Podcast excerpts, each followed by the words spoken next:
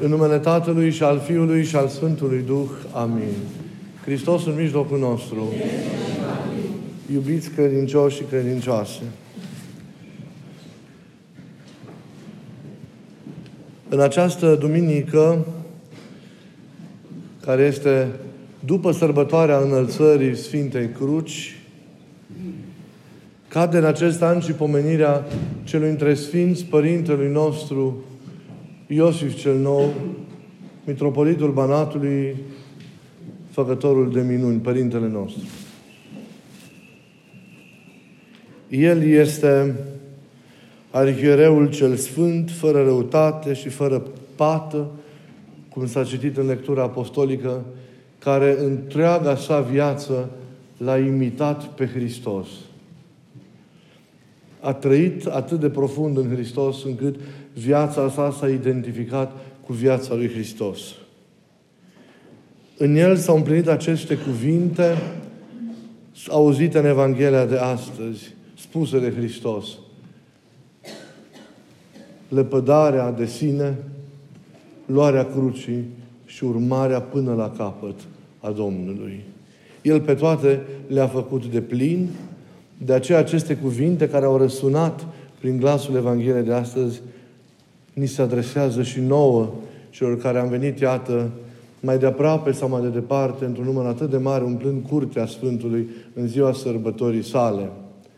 Cu toți, toți cei care am venit azi la praznic, suntem chemați să ne lepădăm de noi înșine, a idoma Sfântului Iosif și cum Hristos ne-a cerut-o, să luăm crucea și să-i urmăm. Nu e ușor lucru lepădarea aceasta de sine bună oară, adică de propriul eu, adică urârea aceasta a sinelui. Cum adică ne-am putea întreba, câtă vreme tot Hristos ne cere să ne iubim aproapele ca pe noi înșine, cum adică să poți să urăști ceea ce în același timp ești chemat să iubești? Să-i urăști și să iubești nu sunt oare, ne-am putea zice fiecare dintre noi, două lucruri potrivnice, antagonice? Iubirea față de noi înșine, iubiților, a fost sădită însă de Dumnezeu în noi. A sădit-o Dumnezeu în fiecare om. Și grația acestei iubiri trăiește și există omul.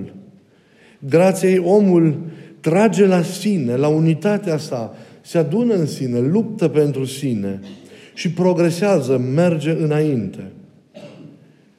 Omul care se iubește pe sine e omul care se iubește pe sine, cum zic părinții, stând în Dumnezeu. Când Hristos Mântuitorul spune că, omul, că e important ca omul să se lepede de sine, nu înțelegem să ne urâm, să urâm sinele care este creația lui Dumnezeu, ci trebuie să înțelegem altceva. Acest sine, sau altfel spus, această iubire firească, curată și nepătimașă de sine, s-a pervertit în urma căderii. Omul nu mai este cel nevinovat, omul nu mai este cel fără de viclenie. Sămânța șarpelui primită prin ascultare în sinele său l-a otrăvit, l-a afectat, l-a rănit profund. Și această iubire, la început firească și frumoasă, a devenit o iubire egocentrică, sălbatică, pătimașă, întoarsă doar spre sinele său care, afectat, cum ziceam, otrăvit, devine un teribil idol pe care îl slujim necontenit. Închis în cochilia sa, ca un melc, omul se îngrijește doar de sine. Pe alții îi consideră doar mijloace de exploatare pentru a-și satisface poftele, iubirile, acestea firești de plăcere, de stăpânire și celelalte patimi. Aceasta nici măcar nu poate fi numită iubire. Egoismul nu e iubire. Pentru că nu are nici o legătură cu adevărata iubire care este liberă, e generoasă, este altruistă, merge până la capăt, adică este jertfelnică. Creștinul adevărat se răstignește, suferă și pătimește pentru Hristos, pentru, pentru omul de lângă el în care îl vede pe Hristos. Cel iubitor însă de sine, cel egoist răstignește și exploatează pe alții. Jertfește tot ceea ce este în jurul său pentru binele său, doar pentru folosul său, nepăsându-i de ceilalți. Astfel, nu de omul pe care l-a prăsmuit Domnul trebuie să ne lepădăm, ci de acel om vechi, de acel om rănit și afectat de cădere, cu patimile și cu răutățile lui, de acel om suntem chemați cu toții ca să ne lepădăm. Câtă vreme în inima noastră trăiesc groaznicele patimi, nici pe Dumnezeu, să știm, nici pe aproapele nu îi iubim. Nici Dumnezeu, nici aproapele nu reușesc să pătrundă, să încapă în inima noastră. Pentru că ne iubim doar pe noi înșine. La urma urmei, aceasta zic părinții și un lucru foarte frumos, la care e bine să ne gândim. Aceasta este moartea pe care o cere Domnul de la noi. Să te lepezi de sinele tău. Să nu mai păstrezi nimic. Să nu mai fie nimic în tine pentru tine. Aceasta este golirea sfântă, care însă te face vrednic să-L primești înăuntrul tău pe Dumnezeu însuși și întregul Său cer.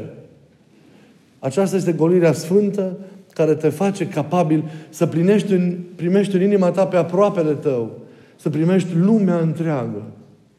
Inima noastră are pereți atât de flexibili încât poate să se dilate la nesfârșit pentru a-L cuprinde pe cel neîncăput și pentru a cuprinde întreaga lume. Dar pentru aceasta trebuie să se despătimească. Și rădăcina tuturor patimilor este acest egoism susținut de mândria care este, care este în noi. Fără aceasta nu putem să trăim duhovnicească viață. Fără această lucrare nu putem să, să, să, să trăim această golire de noi înșine pentru a ne umple de Hristos. Nu putem să primim în noi dumnezeiasca și nesfârșită viață a Domnului, a Domnului nostru. Deci vă dați seama că este acest fapt un lucru esențial în viața duhovnicească și toate eforturile noastre ascetice, adică de nevoință, de osteneală, trebuie să se ducă în această direcție a eliberării de acest egoism, a lepădării acestea, cum zice Mântuitorul în Evanghelie, de sine, de omul acesta căzut și supus patimilor din noi și care ne conduce și ne ține în această stare de robie, dar și de înstrăinare de Dumnezeu, de viața Lui și de, și de aproapele. În viața monahală acest lucru se cere într-un mod explicit și deplin. În viața monahală nu poți să ai, să nu, nu poți să ai părerile tale, gândurile tale, nu poți să ai nimic al tău, nu există planuri, nu există proiecte, ci trăirea deplină și smerită a voii lui Dumnezeu în fiecare clipă, în această răstignire a vieții de dorul lui Dumnezeu și de dragul umanității. Convertirea omului vechi, vă dați seama, nu e un lucru ușor, dar cu harul lui Dumnezeu, care ne susține, întărindu-ne voința și mergând până la capăt, cu toții putem să împlinim acest, acest lucru. Evident că omul vechi din noi se împotrivește. Omul vechi din noi nu se lasă supus. Omul vechi de, de, din, din, din noi ne provoacă la rândul său. Pentru că adesea poate părea această luptă imposibilă. Nu ne convine să renunțăm. Sau omului vechi din noi nu-i convine să renunțe la patimi. Nu ne convine să renunțăm la convingerile dobândite din formarea noastră în lume. Nu ne convine să renunțăm la logica rațiunii noastre, la toate părerile noastre, de multe ori preconcepute, la ideile fixe, la idealurile noastre, la proiectele de care ne-am lipit inima într-o manieră nefirească și care ne robesc în cel urmă. Să nu putem să renunțăm la criteriile după care ne orientăm, la obiceiurile noastre, ba mai mult uzăm de atâtea argumente, din nefericire, chiar și ale credinței, chiar și ale credinței, pentru a rămâne în felul nostru vechi de a fi, nemișcați din ceea ce credem, cum din ceea ce noi considerăm, din purtarea aceasta noastră. Omul e, din păcate, foarte mândru, cum știm, e autosuficient, îndărătnic, închinător la idolul propriului său eu. Și pierde și riscă mult. În viața duhovnicească, dar și în viața de zi cu zi, în trăirea relației cu aproapele. Atinge adesea culmi nebănuite această împotrivire de rafinament, de subtilitate în găsirea unor modalități de a ne, de a, de a ne păcăli pe noi înșine, de a cădea mereu în picioare, de a ne scoate cu ghilimele de rigoare de fiecare dată, de a aluneca mereu pe lângă, pe lângă adevăr. Și omul, fără să-și dea seama, fuge, iubiților, fuge de Dumnezeu însuși, de propria sa conștiință, de toate situațiile și de toți oamenii prin care ar putea să-i vorbească Dumnezeu, pentru a se salva pe El chipurile pentru lumea aceasta. Dar dacă îți salvezi viața pentru lumea aceasta, o pierzi. Și doar dacă o pierzi, murind pentru cele ale lumii, o vei câștiga. Doar dacă mori acum pentru acestea, nu vei mai muri atunci când vei muri. Nu mai zicem că adesea ne purtăm foarte greu crucile. Foarte greu reușim, reușim să asumăm de plin lupta pentru despătimirea noastră, pentru curățirea noastră de păcate și de patim. O facem cu jumătăți de măsură, nu o ducem de cele mai multe ori până la capăt. Și acest lucru se vede în faptul că iarăși, iarăși cădem. Și ni se potrivește acest cuvânt al Sfântului Pavel care spune: nu ne-am împotrivit celui viclean și lucrărilor lui până la sânge. Ne e greu să ne purtăm suferințele, încercările, bolile, celălalt tip de cruce, de care nu este scutit nimeni.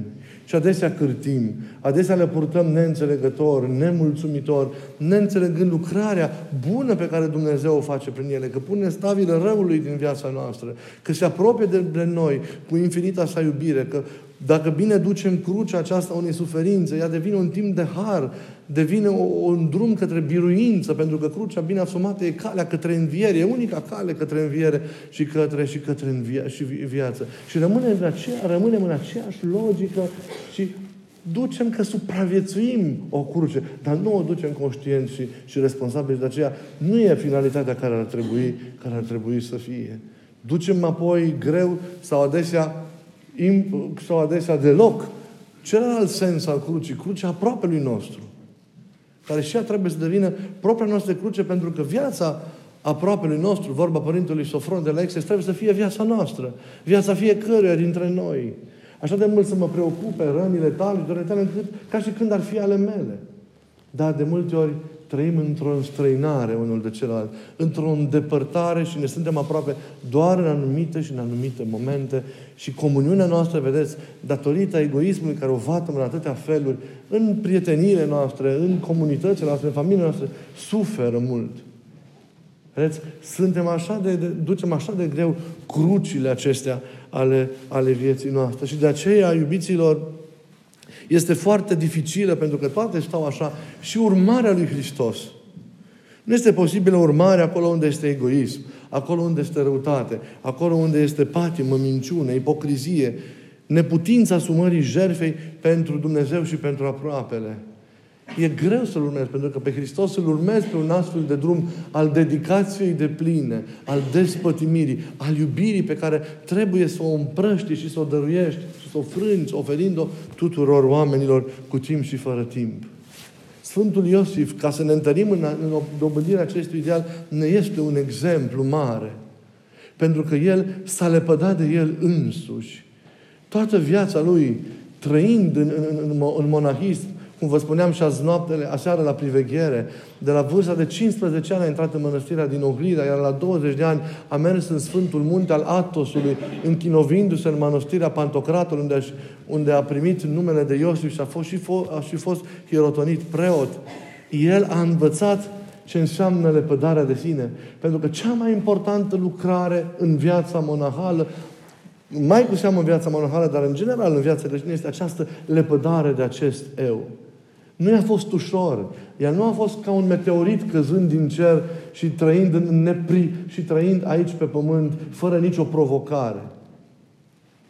A luptat cu el însuși, cu acele urmări ale căderii pe care le-a simțit adesea dureros în propria sa fire și care îl măcinau. Să nu credeți că toți anii lui de, de Atos, bună oară, peste șaizeci de ani, au fost ani ai liniștii, au fost, majoritatea cu siguranță au fost ani a unor lupte pe care doar el, doar carnea și doar aceste oseminte care le vedeți aici în față știu de acel zbucium și de, de, de, de, de, de acea frângere.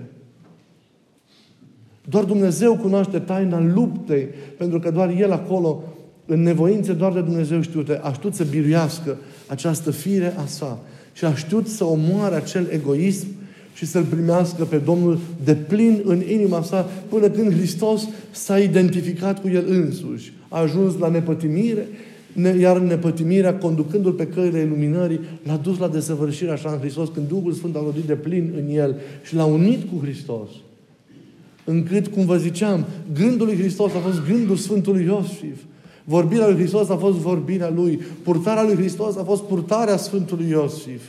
Slujirea smerită a tuturor, umilă a Sfântului Iosif, a fost slujirea lui Hristos, care în joia cinei cele de taină a spilat picioarele ucenicilor, arătându-ne că modul în care noi trebuie să postorim sau modul în care noi trebuie să ne raportăm unii la ceilalți nu este cel al unei superficialități lumești și, și al unei autorități lumești și superficiale, ci este cel al slujirii umile și smerite a aproapelui nostru în fiecare zi, în fiecare moment al vieții.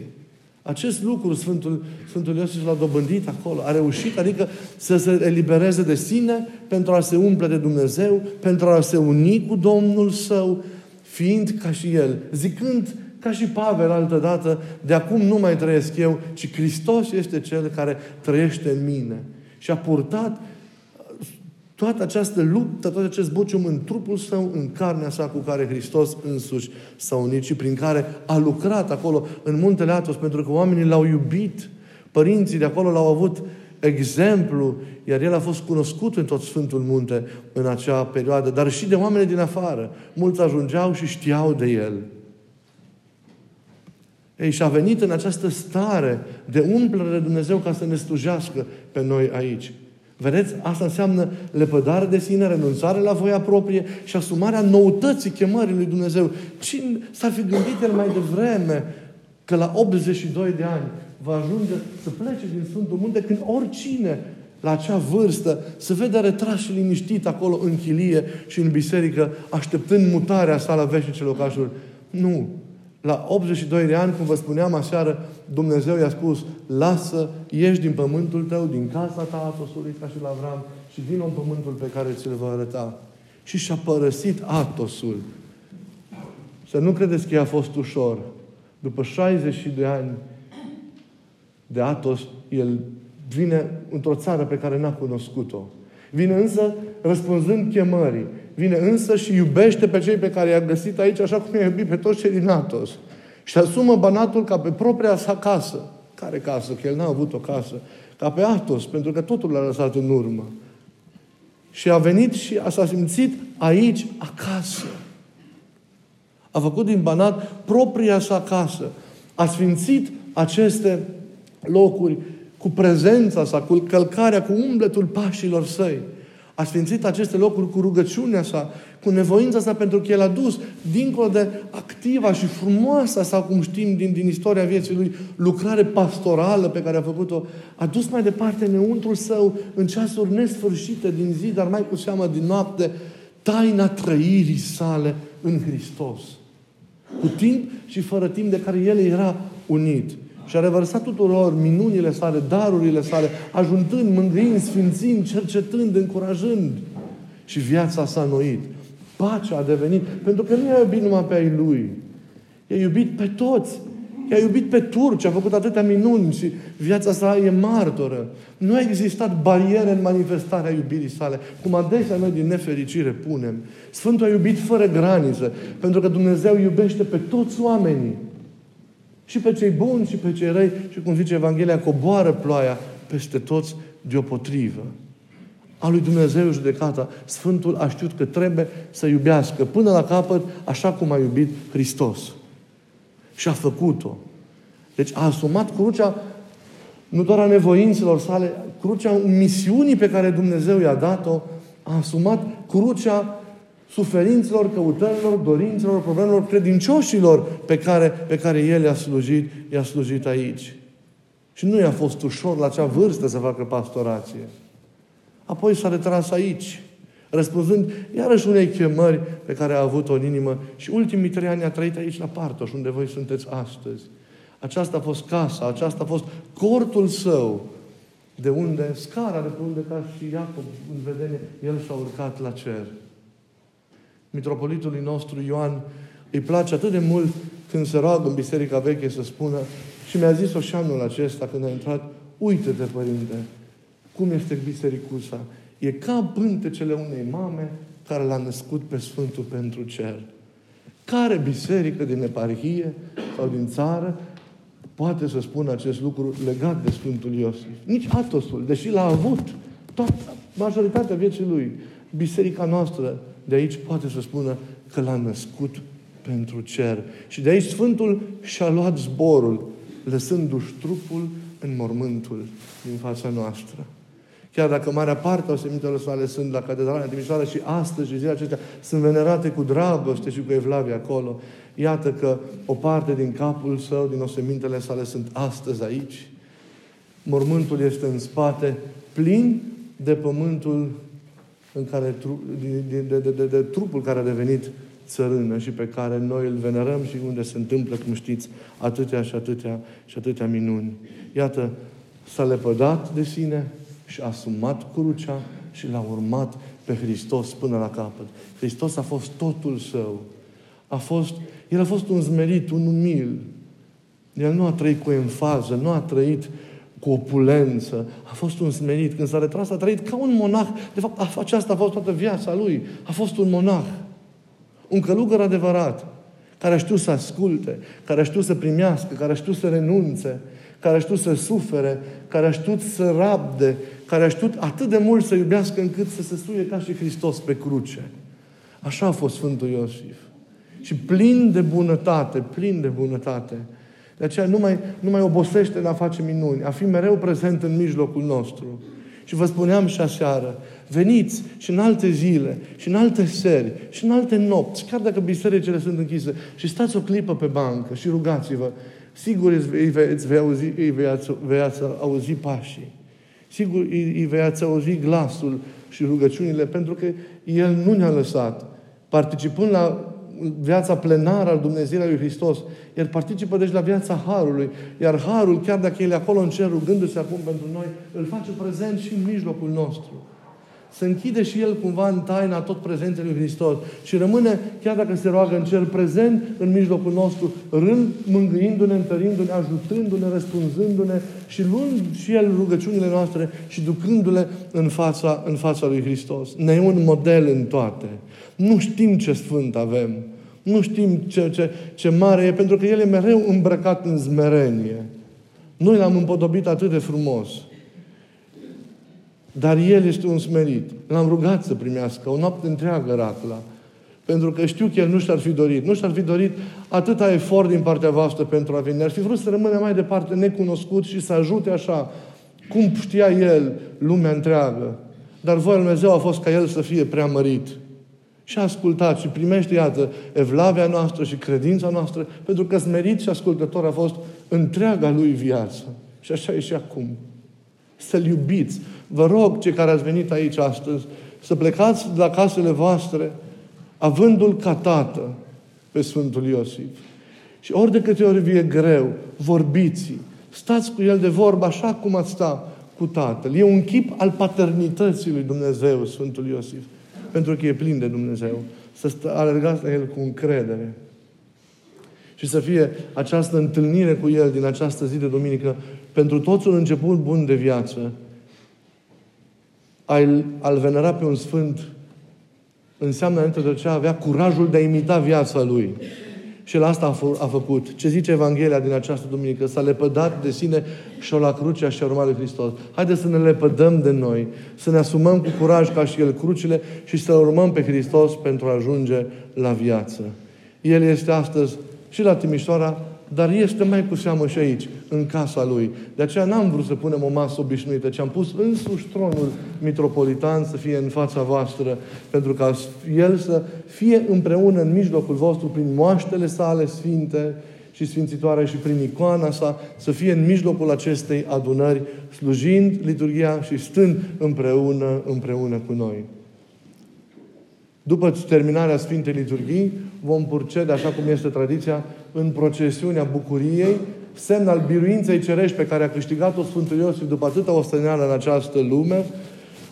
Vom porni într-o procesiune a bucuriei împreună cu moaștele Sfântului Iosif și cu icoana sa, care se va încheia apoi la altarul de vară. Acum să lăsăm la o parte orice grijă lumească, să petrecem restul liturghiei în liniște și să aducem împreună spre, ca și recunoștință lui Dumnezeu pentru darul cel mai mare pe care ne l-a făcut nouă și pământului Banatului, trimițându-l pe Sfântul Iosif, să aducem semnul recunoștinței lui Dumnezeu. Pâinea și vinul care vor deveni trupul și sângele lui Hristos, cu care, cuminecându-ne, mergi înapoi să mărturisim tuturor iubirea lui Dumnezeu. Să fie binecuvântat Dumnezeu între Sfinții Săi, Sfântul Iosif să ne ocrotească și să ne ajute și să avem cu toții mereu și mereu alături de noi și în inimile noastre binecuvântarea Lui părintească și iubitoare. Amin.